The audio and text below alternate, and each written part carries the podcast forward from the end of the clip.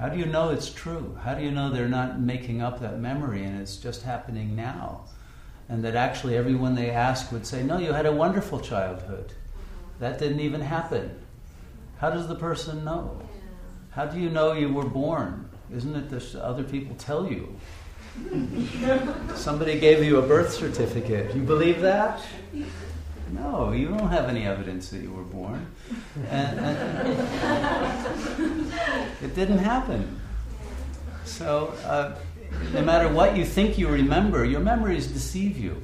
You know, Freud discovered that uh, people's traumas happen after the fact. Something happens to you when you're three years old and you don't think anything of it. And then three or four years later, you think about it in a new context and it's oh my god i'm traumatized by that i'm totally mortified you know like like children appear naked in a party and while they're doing it it means nothing. But then someone shows them a photograph 10 years later I'm, oh my god i can't believe i did that right?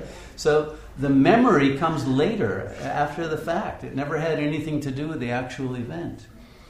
So um, what is it that really traumatizes us? It's a, a thought that occurs now in this moment. It has nothing to do with the past. Past never happened. We're making it all up. Now is all there is.